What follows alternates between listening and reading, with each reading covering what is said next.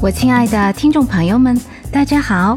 现在是周日下午三点三十分，欢迎收听蓝色星期天电台，我是你们的小卓。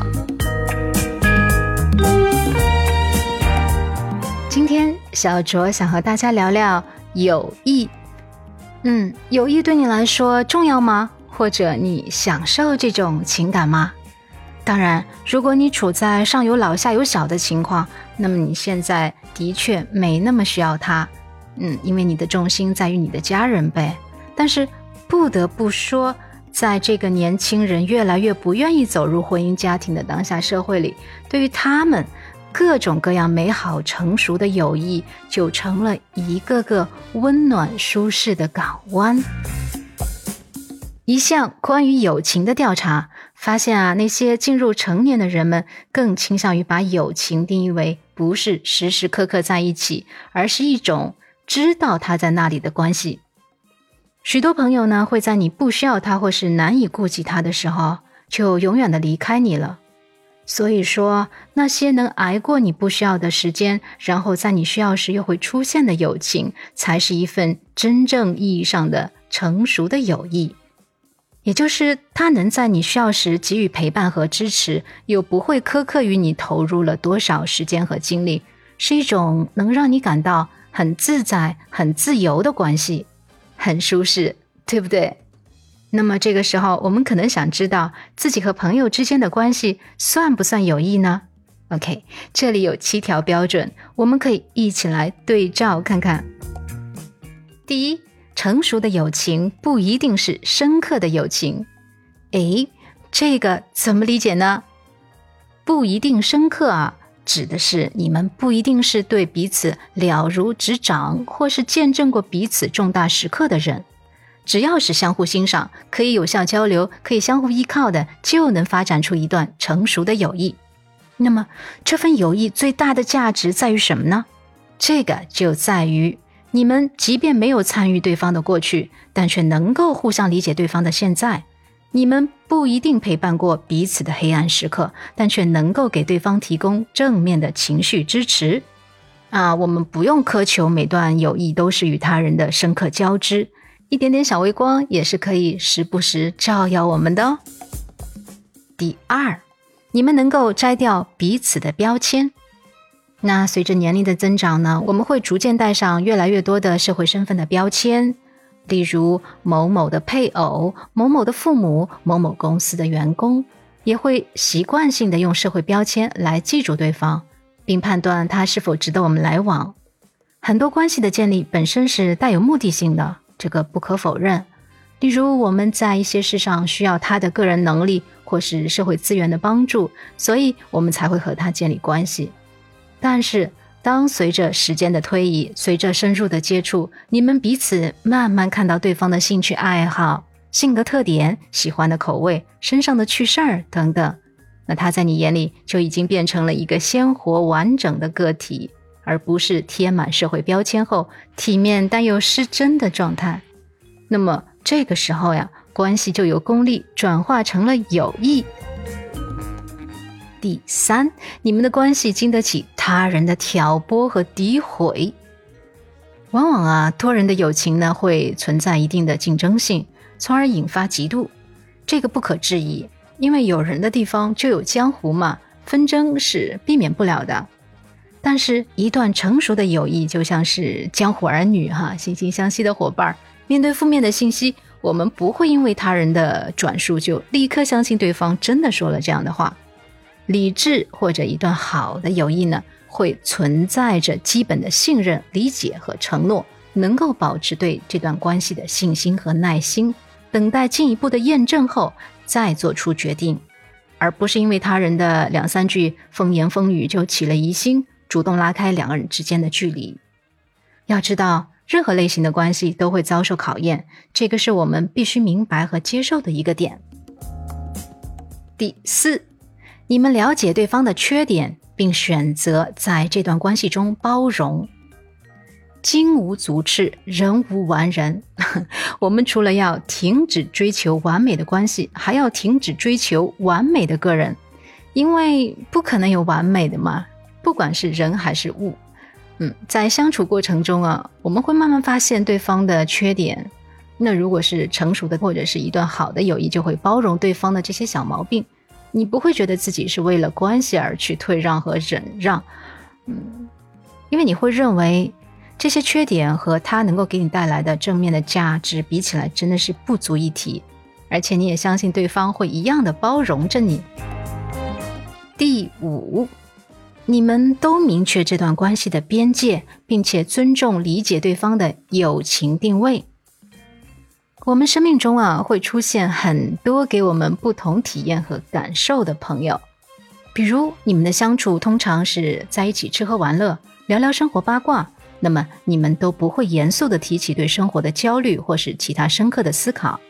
又或者，你和他在一起总是交流工作事业上的困难，谈谈对社会问题的看法，那么你也能理解对方一般不会提出和你一起去吃喝玩乐消磨时光的邀约。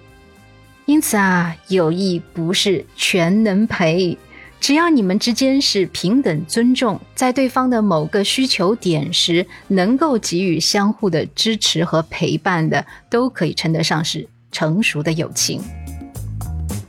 第六，你们在一起时呢，能给对方提供高质量的陪伴。你们不一定会常常见面，但每一次见面都能够给到对方带来高质量的陪伴。比如，嗯，会关心对方在无法相见的日子里都经历了什么，而不是随口一问就抛在脑后；会给对方送礼物，或是留下两人一起参加活动后得到的纪念品，希望可以在自己的生活中留下有形的回忆。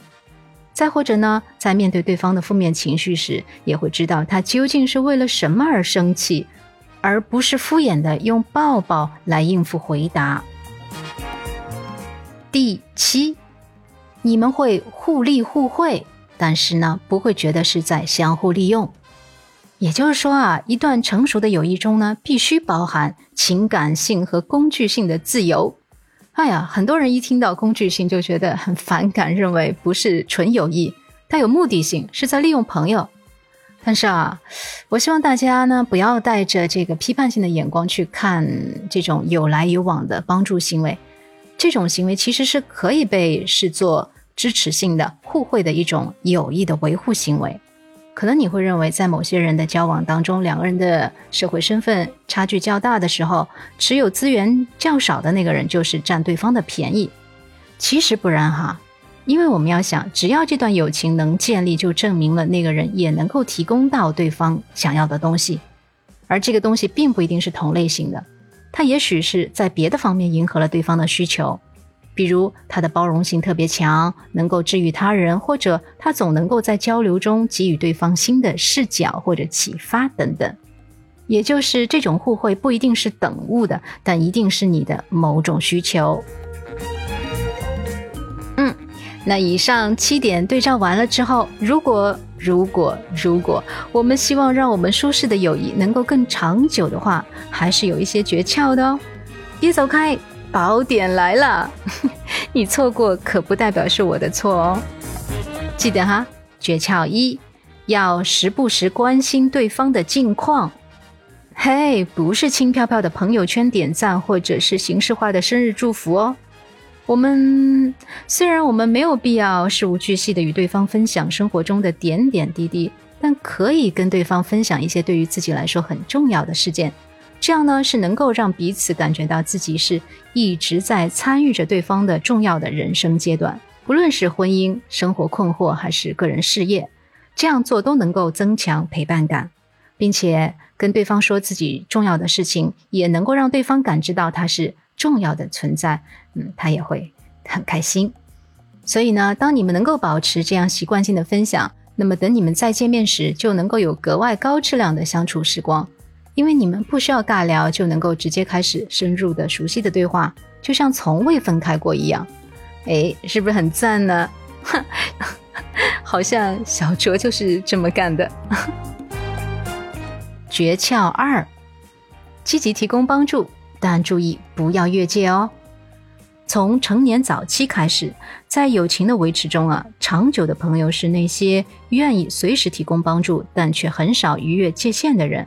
也就是知道你此时需要怎么样的安慰和支持，知道你需要的是安静的陪伴还是开导，也知道此时该不该给你一个拥抱。但是呢，他也不会随意插手我们的生活或者点评我们的处境。哇，这个也太棒了嘛！但是好像 很难呐，需要揣摩人心的功夫啊啊！哎呀，做人好难呀，小卓做不到啊。诀窍三：和他相处时呢，多创造和分享快乐。研究发现啊，朋友间互相分享积极的经历时，是否能够收到积极的回应，能够准确的体现这段友谊的幸福感。如果你们俩很难凑上时间共同创造快乐的回忆，也可以单方面的分享个人的成就。嗯，注意这个地方呢是分享而不是炫耀，切记不是炫耀哦。哎，这一点啊，小卓做得很好。我呢会经常和别人分享开心的、有成就的或者已经达成的这样的一个事情。但是呢，这里我发誓哈，绝对是分享我的喜悦，从未有过炫耀之意。哎，不过为了避嫌哈啊，毕竟有些人是比较敏感或者是啊那个啥的嘛，我们还是要小心一点。所以呢，我决定采取另一种分享。啊，比如可以发一发这些有意思的段子呢，或者是有趣的视频啊，啊，让对方和我们一起分享这个搞笑啊、开心啊什么的，一起哈哈大笑。哎呀，那也是可以达到效果的。